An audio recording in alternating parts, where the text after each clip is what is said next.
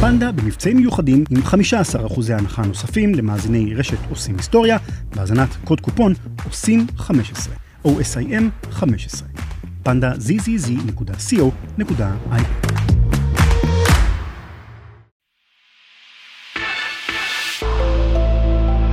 רשת עושים היסטוריה. רשת עושים היסטוריה. רשת עושים היסטוריה.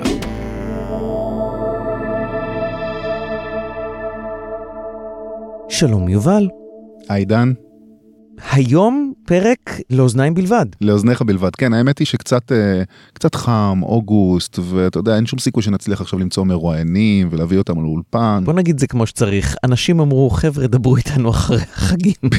בדיוק, אז מה שנשאר לי, מה שנשאר לנו זה אחד את השני, עידן, והיום אנחנו הולכים לעשות איזה פרק, כיף. כן, רק אני ואתה, שנינו גם לא יהיה לנו מאזינים דרך אגב, אה, חוץ מיותם, אז אנחנו מסודרים. עושים רפואה, מתחילים.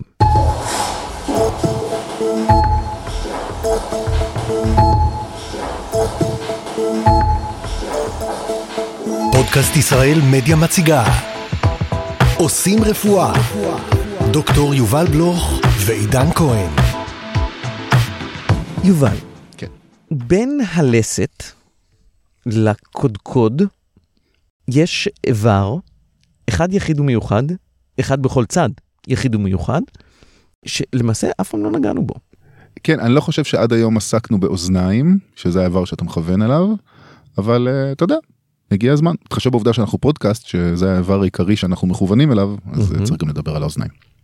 שזה יצירה מופלאה, חד משמעית, חד נכון? משמעית. כאילו, אתה, אתה כל הזמן אומר שאני מתלהב נורא מה, מהגוף האדם ומה הוא יודע לעשות וזה, אבל, אבל פה יש לו, זאת אומרת, זה כמו העין כזה, נכון? שיש לו גם את החלק הקדמי וגם את החלק האחורי, את העיבוד, את הניתוח, את הקליטה. נכון. בוא, בוא אבל נגדיר קודם את המטרה שלנו היום, אנחנו הולכים לדבר על דלקות אוזניים, נכון? מהמם. וגם אפשר גם להגיד למה, כי אמרנו אם אנחנו עושים פרק רק אני ואתה, צריך לדבר על משהו שאני מבין בו. אז, אה, אז אה, אין דבר שרופא ילדים יותר מבין בו מדלקות אוזניים, אבל כן, כדי להבין איך עובדת דלקת אוזניים צריך קודם להבין איך עובדות האוזניים עצמן. אוקיי, ו- ובואו נבהיר כבר, מה שיש לנו שמודבק לצד הראש זאת לא אוזן. זאת אפרכסת. האפרכסת היא החלק החיצוני של האוזן, אנחנו, תראה, המטרה של האוזן ברורה, יש לנו בעצם שתי מטרות לאוזניים. מטרה אחת, המטרה שדי מוכרת לנו זה המטרה של שמיעה. אנחנו צריכים שהאוזניים זה האיבר השומע שלנו. יש גם עוד uh, תפקיד נוסף שזה שיווי משקל שבו אנחנו פחות נעסוק היום, אבל גם איבר שיווי המשקל. אבל נעשה עליו פרק פעם, נכון? כן, בוודאי, ברור. Yeah. ייגמרו לנו בסוף כל הנושאים לכל הפרקים, נצטרך, אתה יודע, לג- לגרד אה, מפה ומשם כל מיני רעיונות. אבל כן, היום אנחנו מדברים על הקטע של השמיעה, וכשאנחנו מקשיבים לסביבה שלנו, אנחנו צריכים לאסוף גלי קול. האפרכסת שלנו בנויה כמו איזה מין משפך כזה, והיא אוספת גלים אה, של קול מהסביבה, ומכניסה אותם פנימה דרך תעלת השמע אל מה שאנחנו קוראים האוזן. אבל תכלס אפשר כאילו לחיות בלי האפרכסת, נכון? זה כאילו אולי ייראה מוזר, אבל אנחנו לא ממש חייבים אותה. אוקיי, בוא נגיד את זה ככה.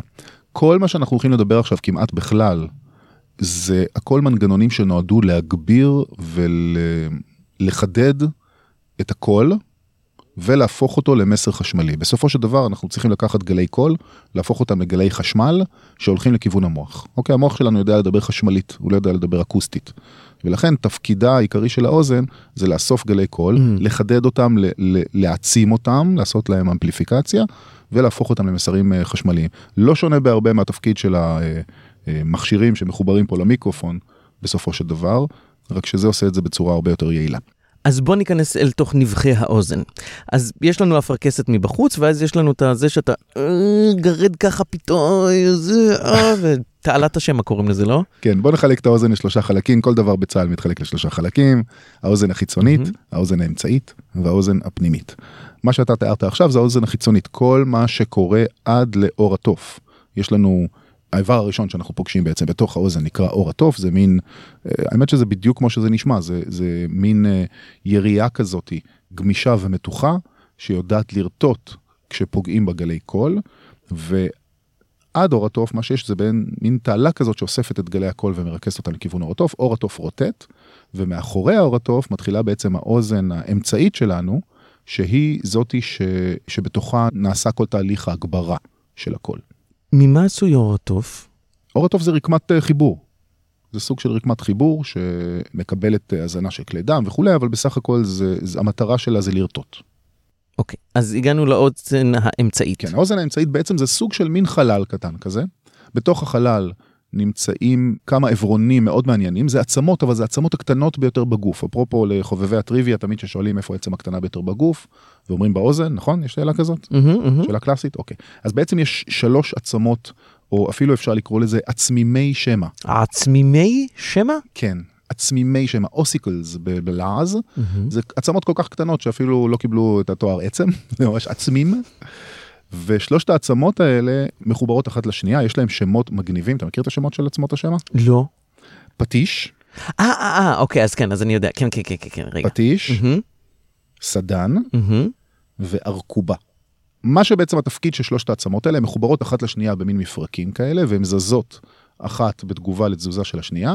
המטרה זה לקחת את התנועות של אור התוף, את אותן רטיטות שקורות בגלל אה, קול, מהמם. ולהפוך את זה ל- ליותר אה, חזק כדי להמשיך את זה הלאה, תכף נדבר על מה קורה בהמשך. אז הפטיש מחובר לאור התוף עם מין נקודת חיבור כזאת, שממש אפשר לראות, כשמסתכלים על אור התוף ממש רואים איזה בליטה כזאת.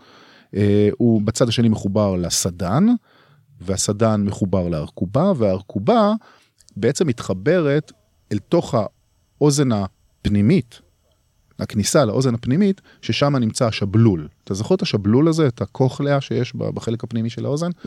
אה, רן דרך אגב עשה פרק נפלא על, על השת- השתלות שבלול. השבלול בעצם זה, זה נראה באמת כמו שבלול חלול כזה שבתוכו יש נוזל ובחלק הפנימי של הקונכייה של השבלול יש שערות כאלה דקיקות. ברגע שהנוזל רוטט ונוצרים גלים בנוזל השערות זזות ומתרגמות את זה למסר חשמלי שהולך אל המוח. זאת אומרת בסופו של דבר אותו רטט שפוגע באור התוף וגורם לאור התוף לזוז מתורגם דרך שלושת עצמות השמע לתנועה של הנוזל, והנוזל הוא זה שבסופו של דבר מתורגם למסר חשמלי. טוב, בוא נדבר עוד קצת על האוזן התיכונה. כן. האוזן התיכונה, האוזן האמצעית, מכיוון שזה ה... המקום שבו בעצם אנחנו מוצאים את הדלקת, דלקת אוזן תיכונה. אז בוא נדבר עוד קצת על האוזן התיכונה. ריק שם. ריק שם, יש שם חלל, נכון, העצמות האלה כדי לזוז צריכות אוויר, אם היה Mhm. שם איזה רקמה או משהו שמגבילה אותם, הם לא היו זזות בצורה חופשית. ולכן יש שם חלל, בגבולות של החלל יש עצם, מהמם. אוקיי? זאת אומרת, זה, זה נמצא, זה, זה מין חור בתוך העצם. העצם שנמצאת בחלק האחורי של האוזן התיכונה נקראת מסטואיד. אולי אחר כך נפגוש את השם הזה שוב, אני לא יודע, אולי כן, אולי, או. כן, אולי. וזה חלל שבעצם הוא לא פתוח כלפי חוץ, כי כמו שאמרנו, יש את אור התוף שחוצץ בינו לבין תעלת השמע, אה, שהיא האוזן החיצונית. כלומר, החלל הזה אין לו פתח כלפי חוץ האוזן. אבל בגוף האדם, אני מרגיש שמשהו מגיע. בדיוק, בגוף האדם זה לא טוב שיש חללים שהם סגורים מכל הכיוונים. ולכן צריך בכל זאת שיהיה איזשהו אוורור, במיוחד בחלל הזה. למה? כי בעצם אור התוף, מכיוון שהוא גמיש, מעביר לחצים מצד לצד. זאת אומרת, אם לצורך העניין הלחץ בחוץ עולה, והחלל בפנים היה נשאר עם אה, לחץ קבוע, אז היו הפרשי לחצים וזה היה מרגיש לנו מאוד מוזר באוזן. כמו שאנחנו יורדים בנסיעה לים המלח ומרגישים את הלחץ הזה באוזניים, מהמם. הירידה הזאת בים המלח בעצם הסיבה שאנחנו מרגישים לחץ באוזניים זה כי יש הפרשי לחצים בין פנים האוזן לחוץ האוזן בין האוזן התיכונה לאוזן החיצונית ולכן צריך אז איך הוא משתחרר? או ולכן צריך מקום שדרכו יהיה אוורור ומקום להשוואת לחצים ולכן נוצרה תעלה שנקראת האוסטחיאן טיוב מהמם. והתעלה הזאת הולכת מהאוזן התיכונה לאף. פנימה אל חלל האף, נכון? אל לא האף בעצם, יותר נכון להגיד, ואל החיבור כזה בין, בין הלוע לבין האף, ושם היא נפתחת. ושם באמת המקום שממנו מגיע האוויר פנימה לתוך החלל הזה של האוזן התיכונה, ויוצאות גם דרך התעלה הזאת כל מיני הפרשות שנוצרות שם.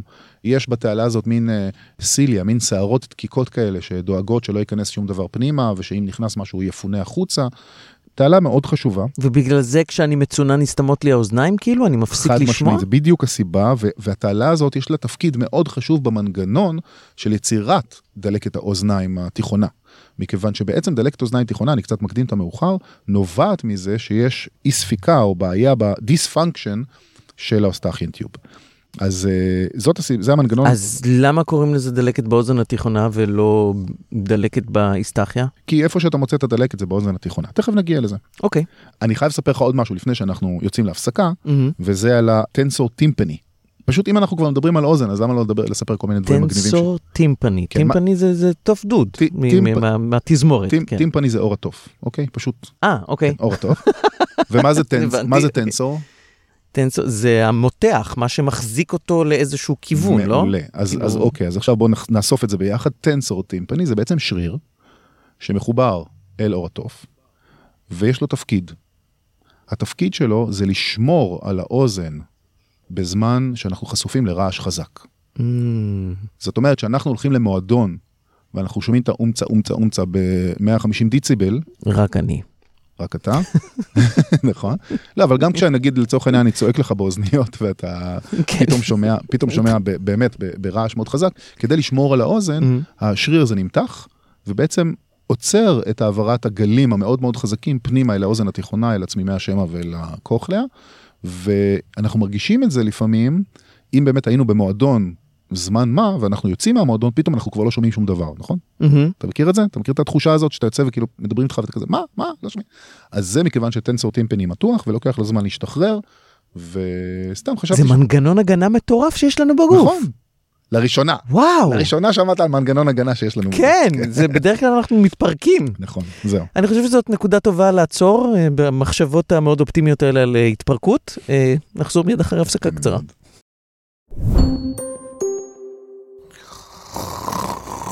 עם מזרן פנדה לא תרצו להפסיק לישון. פנדה במבצע מיוחד למאזיני רשת עושים היסטוריה, עם 15% הנחה נוספים על כלל המבצעים באתר, בקוד קופון עושים 15, או SIM 15. היכנסו לפנדה zzz.co.il ושתהיה לכם שינה טובה.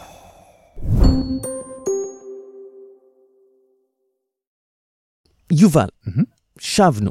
אנחנו, אני חושב פתאום על הדבר הזה, אתה, את, כאילו קודם דיברנו ממש מזמן, לא ממש מזמן, אבל בהתחלה על עצמימי השמע ועל כמה עצמות קטנות. הטנסור טימפני ש, שבו עצרנו לפני שיצאנו להפסקה, הוא גם כן מין ש- שרירונין קטן קטנצ'יק כזה, לא? כאילו אין שם הרבה מקום, זה כאילו... כן, הוא הוא גם חלקו בתוך העצם, ממש אה, רואים אותו כזה חודר לתוך הגולגולת, כן. אתה יודע, ופתאום אני עכשיו חושב על זה, זה, זה באמת ה, התחום הכי מדויק בעולם, פעם נחשב השענים, נכון? כאילו היכולת לייצר דברים מאוד מאוד מדויקים, בדקים, שעובדים ביחד כמו שצריך.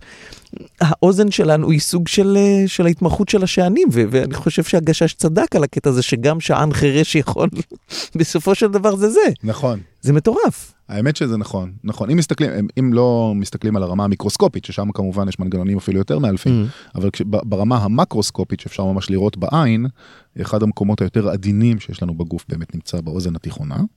ואם אנחנו כבר מדברים על האוזן התיכונה, אז בוא נדבר על... אה, טוב, לא, אני אתן לך לשאול את זה. סליחה? אתקין עצמי? דוקטור, what could possibly go wrong? אנחנו חייבים לעשות יותם קטע כזה שאוספים את כל, ה, את כל הדוקטורים האלה ל... אוקיי. אז ככה, כן, אבל מה- מה יכול להשתבש? אוקיי, הכל יכול להשתבש. אנחנו מדברים היום ספציפית על אה, דלקת באוזן התיכונה, יכול להיות גם כל מיני גידולים שפירים וגידולים אמירים ודברים כאלה, לא ניכנס לזה היום. איפה יש להם מקום שם? יש, יש, תאמין לי שיש, הם מוצאים, הם, הם מייצרים. אה, זה מה שהיה לבטהובן, עכשיו אני חושב על זה. שם בדיוק הייתה לו הבעיה. תמשיך, סליחה, כן. אז בוא, אז בוא נדבר, אוקיי, אז המקרה הקלאסי, אני חושב שזה, אני לא יודע להגיד באחוזים, אבל עשרות אחוזים מהפניות אליי למרפאה, אני יושב במרפאה בקהילה, ביישוב קטן במרכז הארץ, עשרות אחוזים זה ילדים עם כאבי אוזניים. אז בוא נדבר על המחלה המאוד מאוד שכיחה הזאת. אוקיי. בוא, בוא נתחיל, בוא נתחיל מלהבין את הפתופיזיולוגיה. איך נוצרת דלקת באוזן? בסדר? ממה מתחילה דלקת באוזן לפי דעתך?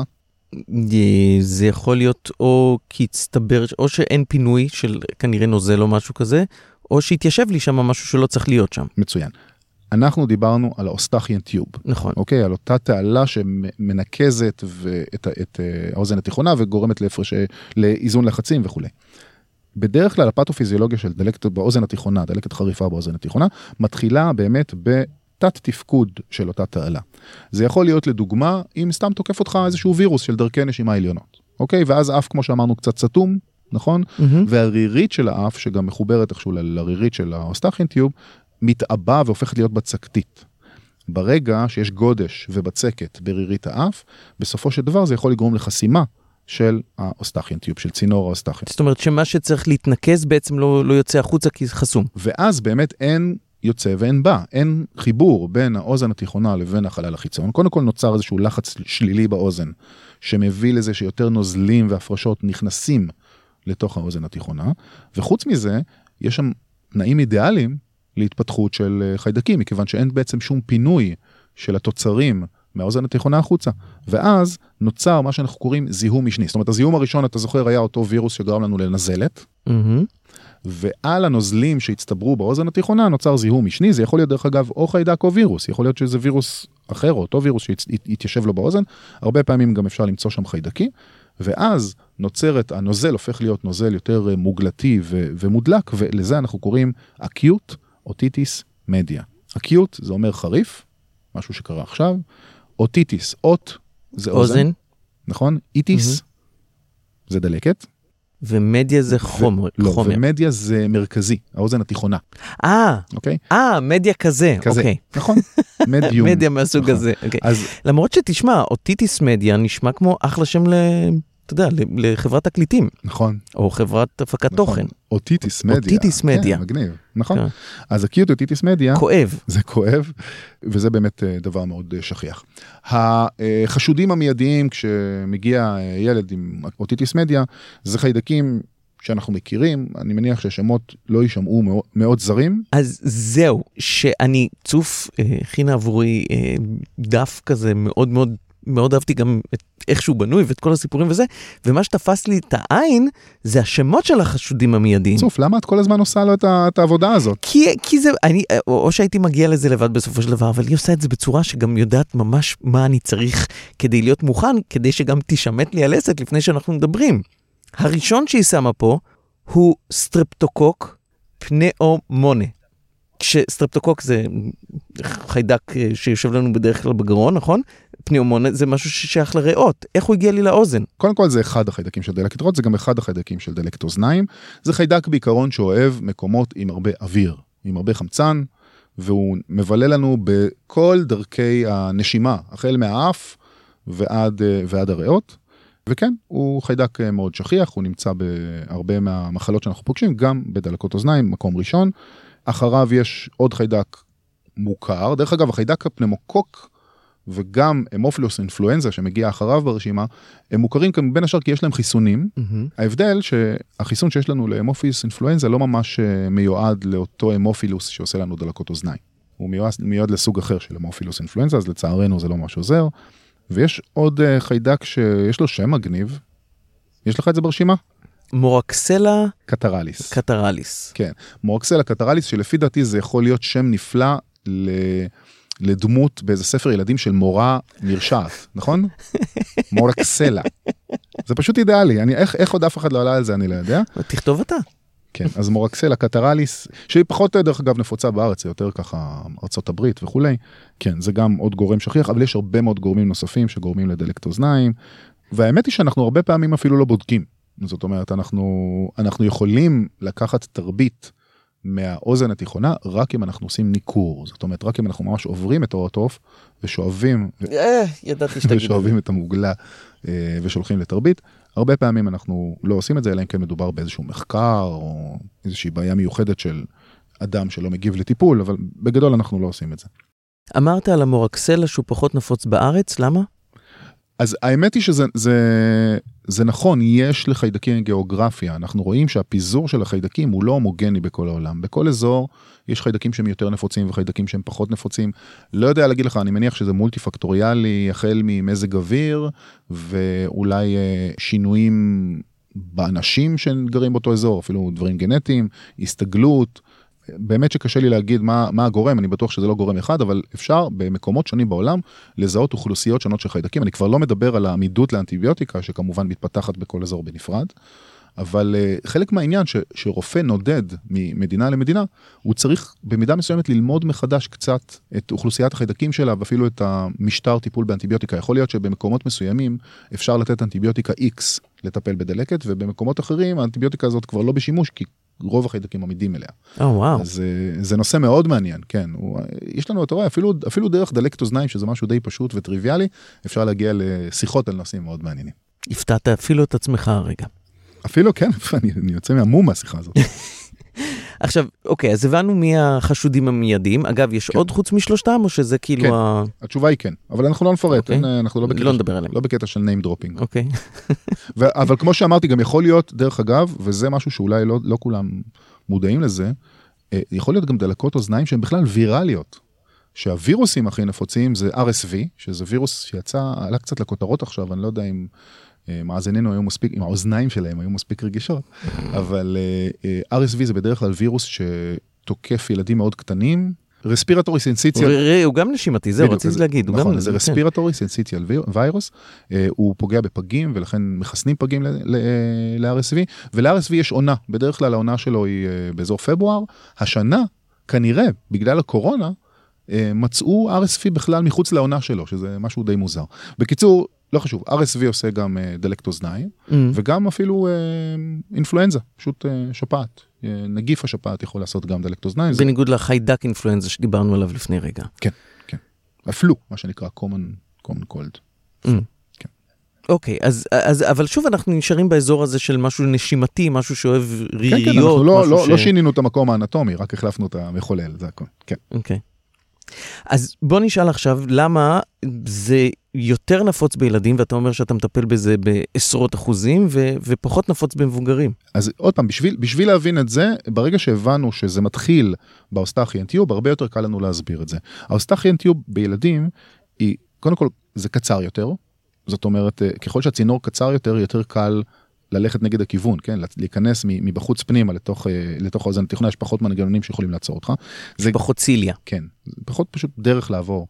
אה, הוא גם יותר הוריזונטלי. אם אתה מסתכל על מבוגר, אז הצינור מתחיל מהאוזן ויורד כלפי מטה מהמם. אל תוך לוע האף. בתינוקות הוא די מאוזן, ולכן יותר קשה ל- ל- לסלק את הנוזלים כשהצינור הוא יותר שוכב בהשוואה לצינור שהוא עומד. אה, למה פיזיולוגית זה ככה? כי אם אתה תסתכל, אם תסתכל על מבנה אה, גולגולת של ילד לעומת אה, מבוגר, אתה רואה שאצל ילד ה- הראש הוא יותר עגול, אצל מבוגר הוא יותר מוערך. Mm, פשוט, אם אתה, שתי הנקודות, לא האף והאוזן, אצל תינוק נמצאים פחות או יותר באותו מישור, ואצל מבוגר הם בגבהים שונים. אוקיי. הצינור, ה- ה- האוסטכיאן טיוב פשוט מקשר ביניהם, אין לו, אין לו דעה, כן, הוא לא... אה, חוץ מזה, אצל ילדים הוא רך יותר, ולכן הוא יכול יותר בקלות לעשות ככה collapse, להיסגר, והוא גם, וגם הכל יותר קטן בילדים, אתה יודע, Mhm. אז מספיק קצת נזלת בשביל לסגור, לסגור את, ה, את הפתח. אז אה, זאת הסיבה שאצל ילדים זה מאוד נפוץ, הגיל זה בין, אתה יודע, נגיד חצי שנה לשלוש שנים, זה הגילאים הנפוצים, איפשהו בסביבות, אני חושב בסביבות גיל שנה פלוס מינוס, זה השיא. מהמם. אה, ואנחנו רואים את זה המון, רואים את זה המון כסיבוך אפילו, אתה יודע, קודם כל ילדים יודעים לחטוף וירוסים, באופן כללי, התמחות שלהם.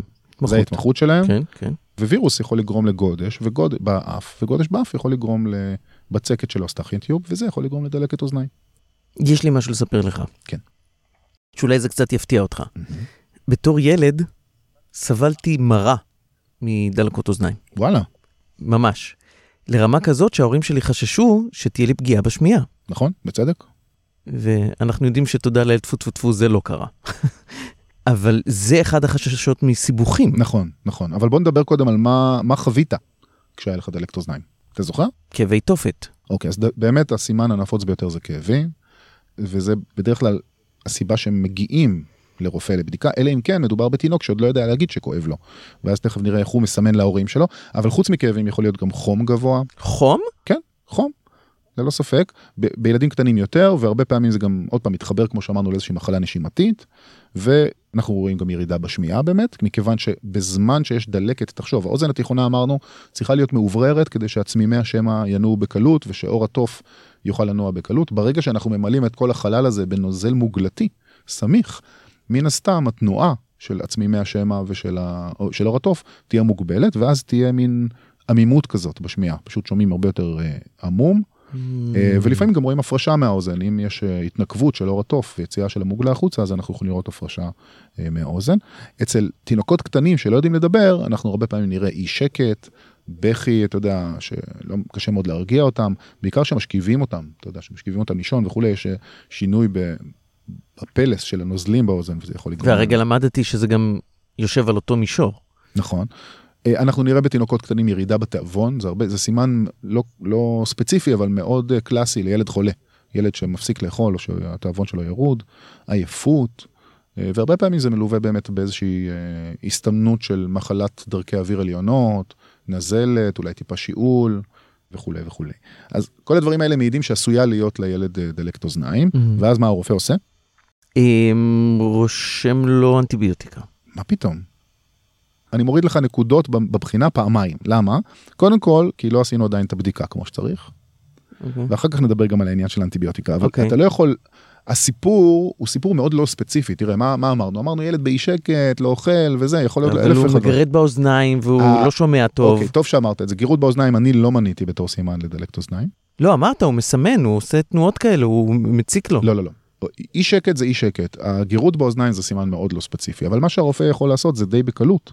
לבדוק, פשוט להסתכל על אור התוף. Mm. איך מסתכלים על אור התוף? יש לנו מכשיר ש... השחור הזה, שקר נורא באוזן כשמכניסים אותו. למה אתם אף פעם לא מחממים את זה?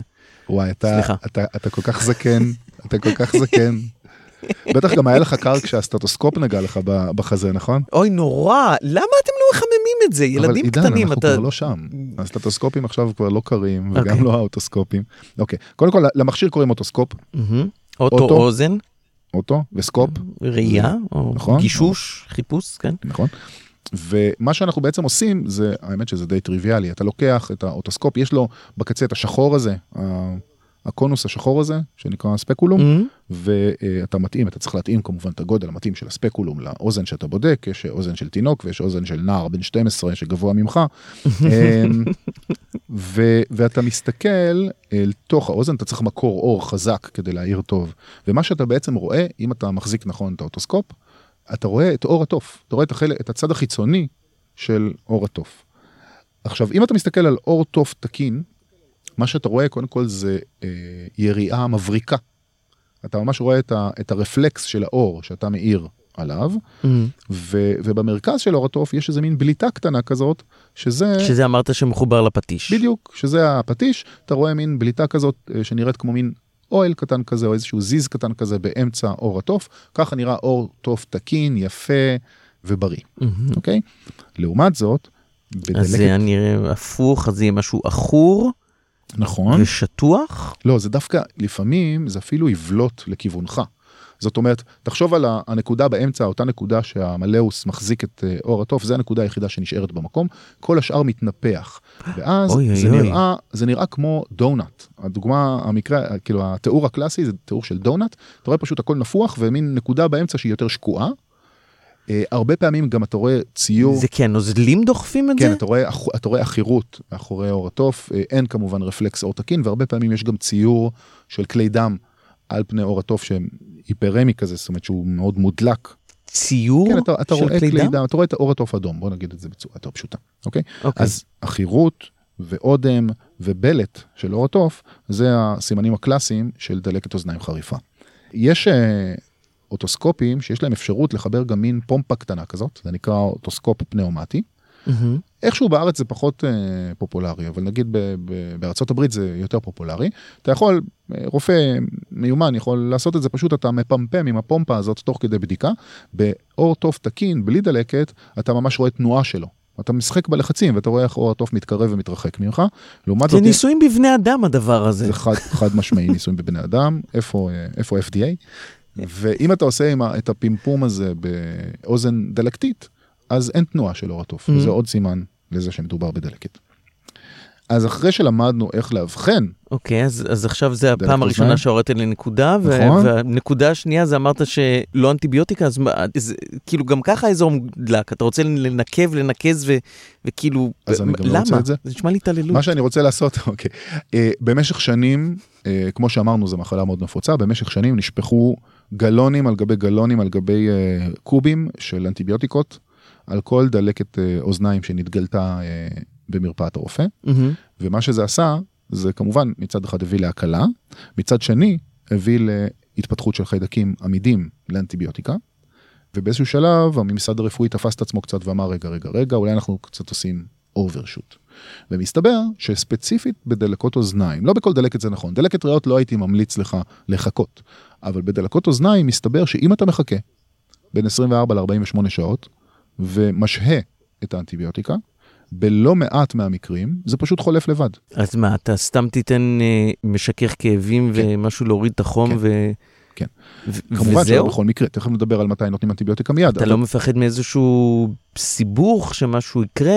דיברנו על בעיה בשמיעה, אפשר, לא יודע, אם יש שם דלקות חוזרות, לא עלינו, אפשר לייצר מזה קטסטרופות ממאירות גם, לא? נכון, אז אם נכנס אליי אה, למרפאה ילד בן חודשיים או פחות מחצי שנה עם דלקת אוזניים, ברור שאני לא אחכה עם הטיפול האנטיביוטי. מהמם. ואם לילד הזה יש איזשהו חסר חיסוני, או איזה שהם אה, דלקות חוזרות, או איזושהי בעיה אנטומית, או איזשהו גורם סיכון אחר, ברור שאני לא אחכה ואני אתחיל ישר לטפל, ואולי אפילו יצטרך גם ניכור וכולי. אבל בילדים בסך הכל בריאים, שכבר עברו את גיל שנה, ושהדלקת היא לא מאוד חמורה מבחינת התסמינית. תראה, אם יש ילד שסובל מכאבים, כאבי תופת, ברור שאני לא, לא, אפרופו ניסויים בבני אדם, ברור שאני לא אחכה. מהמם. אבל אם יש לו קצת דלקת וזה קצת מציק והוא קצת מצונן וקצת זה וקצת זה, אפשר לחכות אה, 48 שעות לפני שמתחילים אנטיביוטיקה. לפעמים הדלקת הזאת עוברת בצורה ספונטנית, עצמונית, כמו שאנחנו אוהבים להגיד, או שפשוט האוסטכין טיוב נפתח והכל מתנקז, או שיש אה, התנקבות של עור התוף. דרך אגב, אם יוצאת מוגלה מעור התוף, כבר לא צריך לטפל, כי בעצם פתרנו את הבעיה. הבעיה שלנו הייתה חלל... לא צריך לטפל, האוזן של הבן אדם התפוצצה, לא צריך לטפל? כן, התשובה היא... מה עובר עליך, התשובה היא דוקטור? לא, התשובה היא ברגע, ברגע שיצרנו חיבור בין החלל של האוזן התיכונה לבין האוויר בחוץ, אנחנו בצד הבטוח והכל בסדר.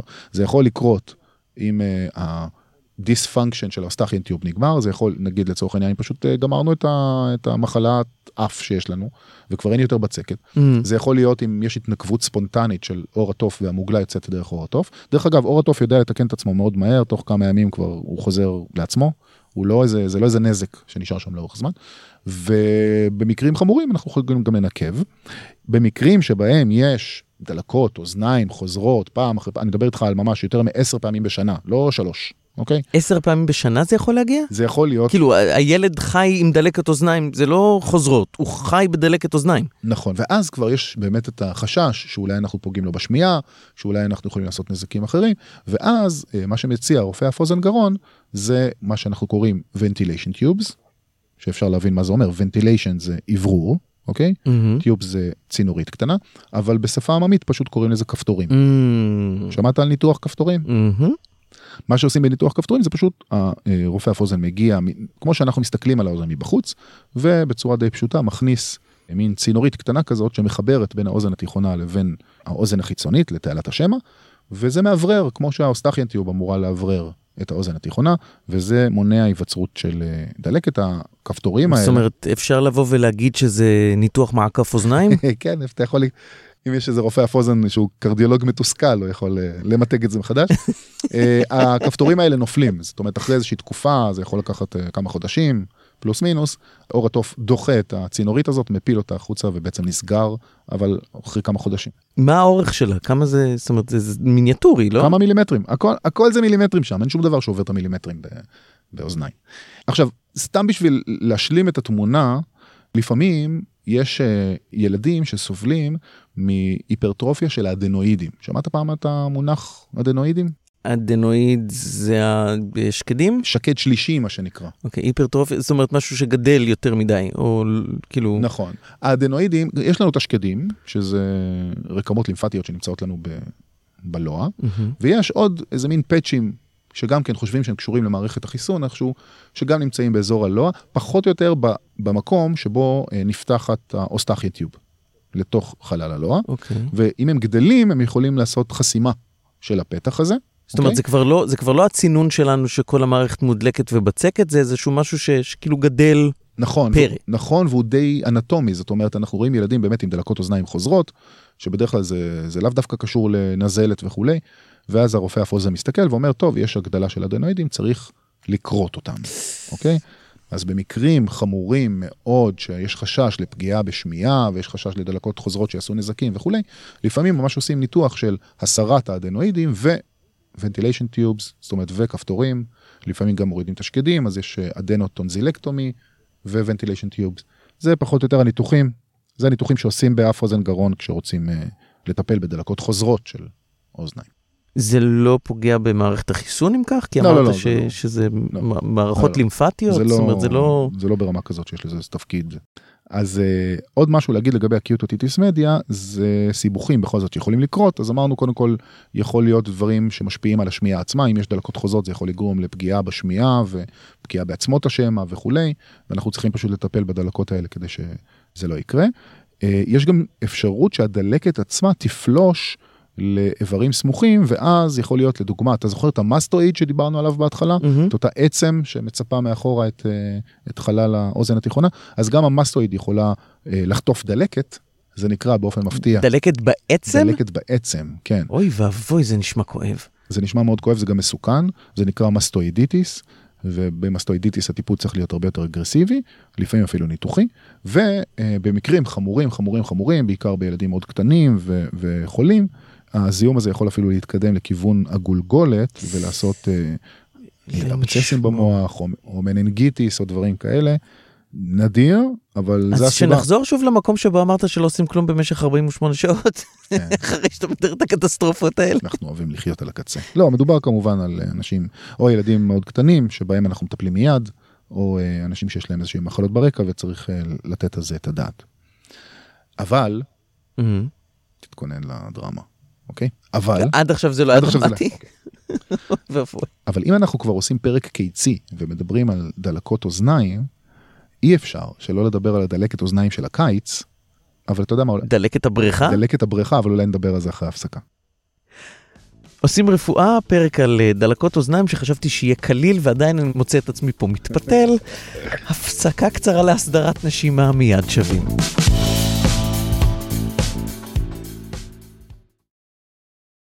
Hey guys, it is Ryan. I'm not sure if you know this about me, but I'm a bit of a fun fanatic when I can. I like to work, but I like fun too. It's a thing. And now the truth is out there. I can tell you about my favorite place to have fun Chumba Casino. They have hundreds of social casino style games to choose from, with new games released each week. You can play for free anytime, anywhere. And each day brings a new chance to collect daily bonuses. So join me in the fun. Sign up now at chumbacasino.com. No purchase necessary. VGW Group. Void were prohibited by law. See terms and conditions. 18 plus. עושים רפואה, פרק על דלקות אוזניים, פרק מיוחד לכבוד הקיץ, שבנו.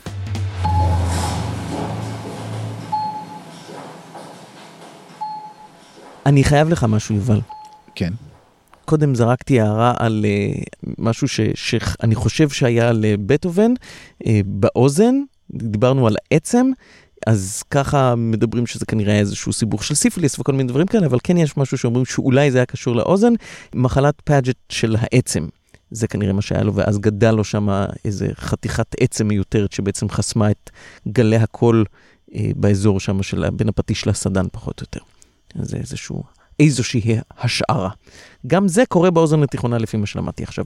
תודה ששיתפת. אה, ולפני שיצאנו להפסקה, כן, אמרתי שיש דלקת הבריכה. swimmer's ear, ככה קוראים לזה ב... בשפת היומיום, אנחנו קוראים לזה כדי להישמע חכמים, otitis externa. שזה בעצם, אם המדיה היה התיכונה, זה החיצונית, כאילו. כן. אז רגע, אבל באופן עקרוני, זה לא אמור לקרות שם משהו, כי, כי זה אמור להתנקז החוצה, אם זה externa, זה כאילו פוגש את עור התוף, ו- ואמור לצאת אחר כך דרך תעלת השמע כמו שזה נכנס, לא? תראה, כל מקום בגוף יכול להיות דלקתי. המנגנון של הדלקת באוז... באוזן התיכונה, תיארנו אותו בפרוטרוט אה, לפני הפסקה. אבל בתעלת השמע יכולה להיווצר דלקת פשוט מחשיפה לכל מיני אה, מחוללים שגורמים אה, דלקת. בדרך כלל מה שקורה בתעלת השמע זה שזה בעצם, זה מקום פתוח לאוויר, אבל הוא יכול להיות לפעמים מלוכלך, לפעמים להיות מוצף בנוזלים, בעיקר אם אנחנו מבלים הרבה בבריכה.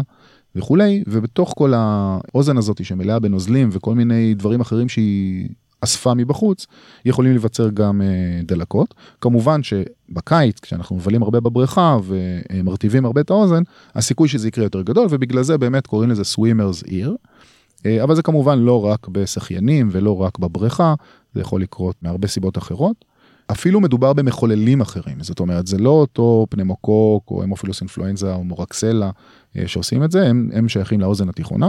באוזן החיצונית אנחנו פוגשים אה, חיידקים אחרים, יש לנו את אה, החיידק הנפוץ ביותר ב otitis externa נקרא pseudomonas. pseudo? זאת אומרת, אל תנסה להבין למה קוראים לזה פסאודומונס, זה כנראה איזה משהו ש- שקרה למי שמצא אותו לראשונה, אבל לצורך העניין פסאודומונס זה החיידק השכיח ביותר. פסאודומונס הוא חיידק מאוד מיוחד, אנחנו לא נעסוק בו יותר מדי לעומק כאן, אה. אבל לדוגמה אחד המקומות שבהם כן רואים אותו, זה בדלקות ריאות בחולי cystic fibrosis לדוגמה, או בכל מיני מקומות אחרים. הוא יכול לעשות אפילו באוזן החיצונית בתעלת השמע איזושהי דלקת שאחר כך מתפתחת לכיוון העצם, אבל וואלה. גם בה אנחנו לא נעסוק. אנחנו היום בפרק קליל, הקיץ, לא, לא נלך על דברים כבדים מדי. חוץ מפסאודומונס גם אה, proteus ו staph aureus ו E. coli, כל מיני חיידקים שאנחנו מוצאים בדרך כלל. אה, staph aureus, רגע, למה זה נשמע לי מוכר? הוא עושה עוד דברים. הסטי- הסטפילוקוק הזהוב עושה עוד מיליארד בעיות, אנחנו נמצא אותו גם שם? כן, אנחנו בעצם, זה חיידקים שאנחנו בדרך כלל מוצאים על העור שלנו, אוקיי? זה בעצם מה שמאפיין אותם. כי תעלת השמע היא סוג של עור, אוקיי? המשך של העור. אז חיידקים שאנחנו מוצאים על העור שלנו, staph aureus, לפעמים גם E. coli נמצא בבריכה או בכל מיני כאלה, יכולים להיכנס לנו לתוך האוזן, ואם הם לא מתנקזים מספיק מהר, אז אנחנו אה, יכולים לחטוף אה, זיהום. הטיפול, לא, לפני הטיפול בוא נדבר על איך זה נראה, אוקיי? מהמם. כאבי תופת, אוקיי? כאבים מאוד מאוד מאוד חזקים, ברמה של באמת... יותר מה otitis media? כן, כן, otitis media זה מנעד, יכול להיות כאב חזק, כאב חלש. ב otitis externa בדרך כלל הכאבים הם מאוד חזקים, עד כדי כך שכשאני בא לבדוק את הילד, הוא לא נותן לי לגעת לו באפרכסת אפילו. או-אה. קצת משיכה, משיכה קלה באפרכסת כבר מקפיצה אותו. לפעמים יש ריח רע קצת מהתעלה, כי, כי יש שם דלקת וזיהום ו- ומריחים את זה. האוטוסקופ עצמו מאוד כואב, כי אני מכניס להם לתוך תעלת השמע, שם בעצם נמצא מאוד. כואב, ורואים אה, בצקת בתעלה ולפעמים אה, אה, אודם או מוגלה. זה כמו שאתה מסתכל על הבצס על האור, אתה פשוט מסתכל ואתה ישר רואה את הדלקת הזאת. זה משפיע על אור התוף? לא, זה, זה פחות מגיע לאור התוף, זה יותר באמת השכבה שמכסה את תעלת השמע מבפנים. אז, אז אפשר להגיד שזה כאילו כוויה? לא. התחושה תהיה, זאת אומרת, זה, זה ייראה כאילו מישהו חטף כוויה? לא, אפשר להגיד שזה כמו דלקת בעור, כמו שיש לך נגיד לצורך העניין איזשהו אבצס בעור, והוא מאוד כואב במגע, או איזושהי דלקת על העור, זה, זה מאוד דומה לדלקת על העור. כוויה זה יותר חסר עור, זה פחות אה, מה שאנחנו... אז למה, למה, אתה, למה אתה תגדיר את זה בתור דלקת באוזן ולא דלקת בעור? כי זה יושב באזור של האפרכסת, זה הרי לא משהו שיושב לך בתעלה, לא, לא, זה וזה עדיין- לא קשור לאסטחיה זה, וכל זה. זה, תראה, זה מתחיל מזה שכואבת לך האוזן. ככה זה מתחיל. אוקיי. גם הטיפול דרך אגב הוא מאוד פשוט, זה טיפות אוזניים. בניגוד לאוטיטיס מדיה, שהאנטיביוטיקה שאנחנו נותנים חייבת להיכנס דרך הפה, כי אחרת היא לא תגיע מהמם. למקום שאליו היא צריכה להגיע. כשאנחנו מדברים בדלקת אוזניים חיצונית, הטיפול הוא טיפול מקומי, פשוט מטפטפים טיפות, בדרך כלל זה טיפות שיש בהם גם איזשהו מרכיב נגד חיידקים, גם קצת סטרואידים, לפעמים גם יש פטריות שם באוזן, אז אולי גם יש איזה מרכיב אנטי פטרייתי, תלוי בהבחנה, ואחרי כמה ימים שמטפטפים טיפות, הכל עובר. אבל רציתי להגיד איזה מילה, כי גם יותם זרק פה איזה משהו בהפסקה על החיטוט באוזניים, על אותו מקלון שאנחנו דוחפים וזה. אנחנו רופאי ילדים לא אוהבים את המקלון הזה בכלל. אמ, בכלל בכלל יש כמה סיבות שאנחנו לא אוהבים אותו. קודם כל הוא מסלק מתעלת השמע את השעווה שבגדול טובה לנו. השעווה זה איזושהי שכבת ציפוי שמצפה את, אה, את אותו אור פנימי כזה של אה, תעלת השמע. ברגע שאנחנו מסלקים את כל השעווה אנחנו מוציאים חלק מההגנה הטבעית שיש לאוזן על אותה תעלת שמע. Mm. כמובן שאם יש שעווה בכמות מוגזמת אתה צריך לנקות זה לא אסתטי זה לא יפה זה יוצא החוצה צריך לנקות בעדינות את זה ה... גם יכול לפגוע בגלי הקול, לא? זה חוסם אותם. נכון, אם יש ממש מה שנקרא צירומן אימפקשן, שיש ממש פקק של שעווה, מהמם. אז צריך לדעת אה, לפנות אותו, אפשר לעשות את זה עם כל מיני חומרים שממיסים אותו, אבל בגדול צריך שיהיה לנו קצת שעווה, שתשמור לנו על האוזן. אה, יש אנשים שממש נהנים לחטט באוזן, זה עושה להם כיף כזה עם, ה, עם המקל, אז תדעו שיש לכם סיכוי יותר גבוה להגיע למצב של אוטיטיס אקסטרנה.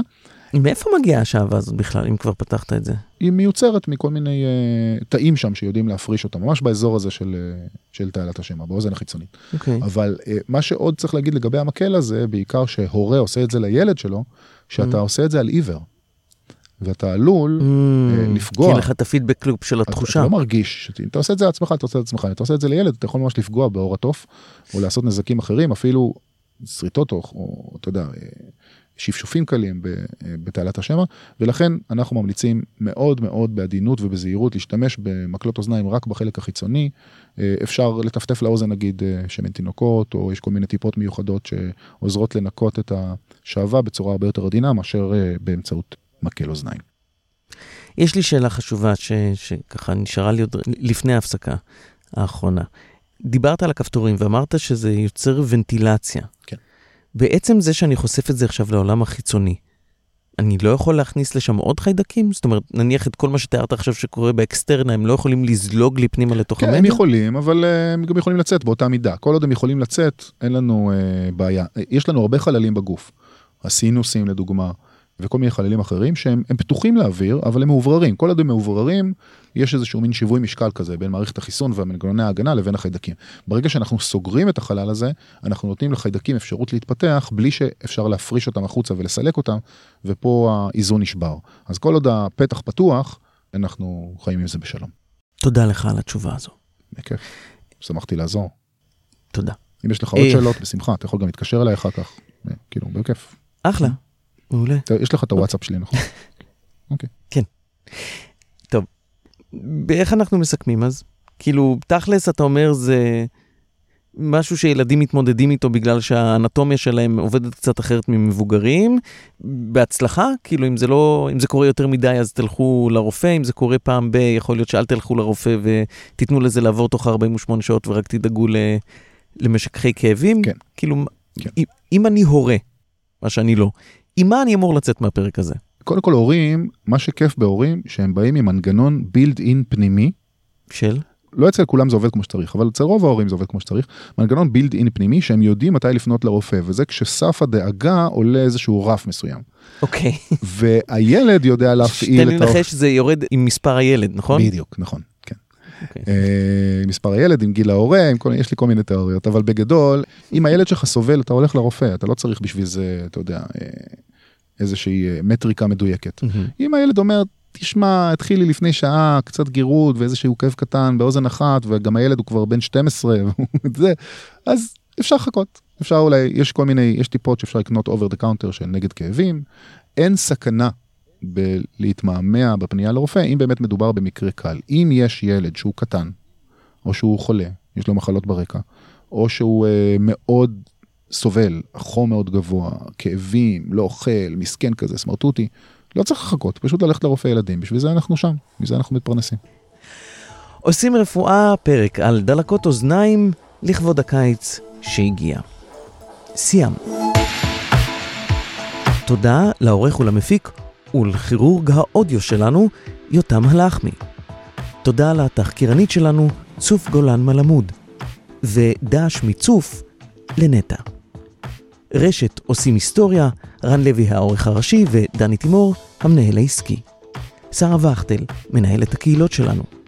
ואביב שם טוב ואפי בריק הם מנהלי המכירות שלנו. תודה לך, יובל. תודה עידן. עושים רפואה, להתראות בפרק הבא. שאלות על תופעות רפואיות מעניינות שנתקלתם בהן ניתן להפנות לכתובת med@podil.net. התכנים המופיעים בעושים רפואה אינם מהווים עצה רפואית, חוות דעת מקצועית או תחליף להתייעצות עם רופא. אהבו אותנו, עשו לייק לדף הפייסבוק של רשת עושים היסטוריה. לאפליקציית האנדרואיד שלנו יש קישור באתר. אנחנו כמובן גם זמינים אם יש לכם אייפון, פשוט חפשו עושים רפואה. לתגובות, חפשו אותנו בטוויטר, בפייסבוק, ואתם תמיד מוזמנים לכתוב גם ל-info@podil.net. אוי, היום הזה הולך להיות ארוך, אוקיי. לא, זה הולך להיות קצר, אנחנו עושים את זה live to tape, okay. פרק של חצי שעה, דרך אגב, גבירותיי ורבותיי, הפרק הקצר ביותר, יש פה כמה שיאים שהולכים להישבר, כן. זה הולך להיות הפרק אוקיי. הקצר ביותר אה, בתולדות. זה רק בגלל שאתה, יש לך, לא יודע, השארת משהו על הגז לא, בבית. זה פשוט, אני יודע מה יקרה בסוף, בסוף זה יצא לנו בדיוק את אותם 55 דקות, ויותם הכניס את זה בפספוסים.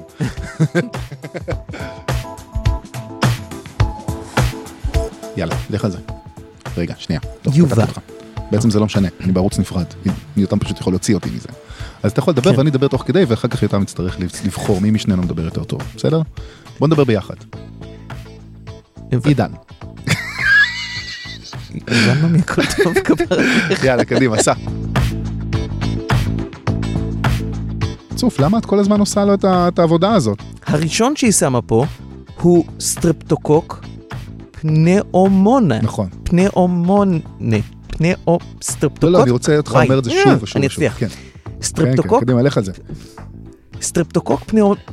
תודה, צוף, אני מצ- מצטער שהערתי לך קודם. וואו. כן. סטרפטוקוק פנאומונה. קודם כל, אני אני כל כך נהניתי לשמוע אותך מתפתל, שלא היה לי לב להגיד לך שיש לו שם כינוי חיבה. רשע מרושע. מה שמו? פשוט פנמוקוק.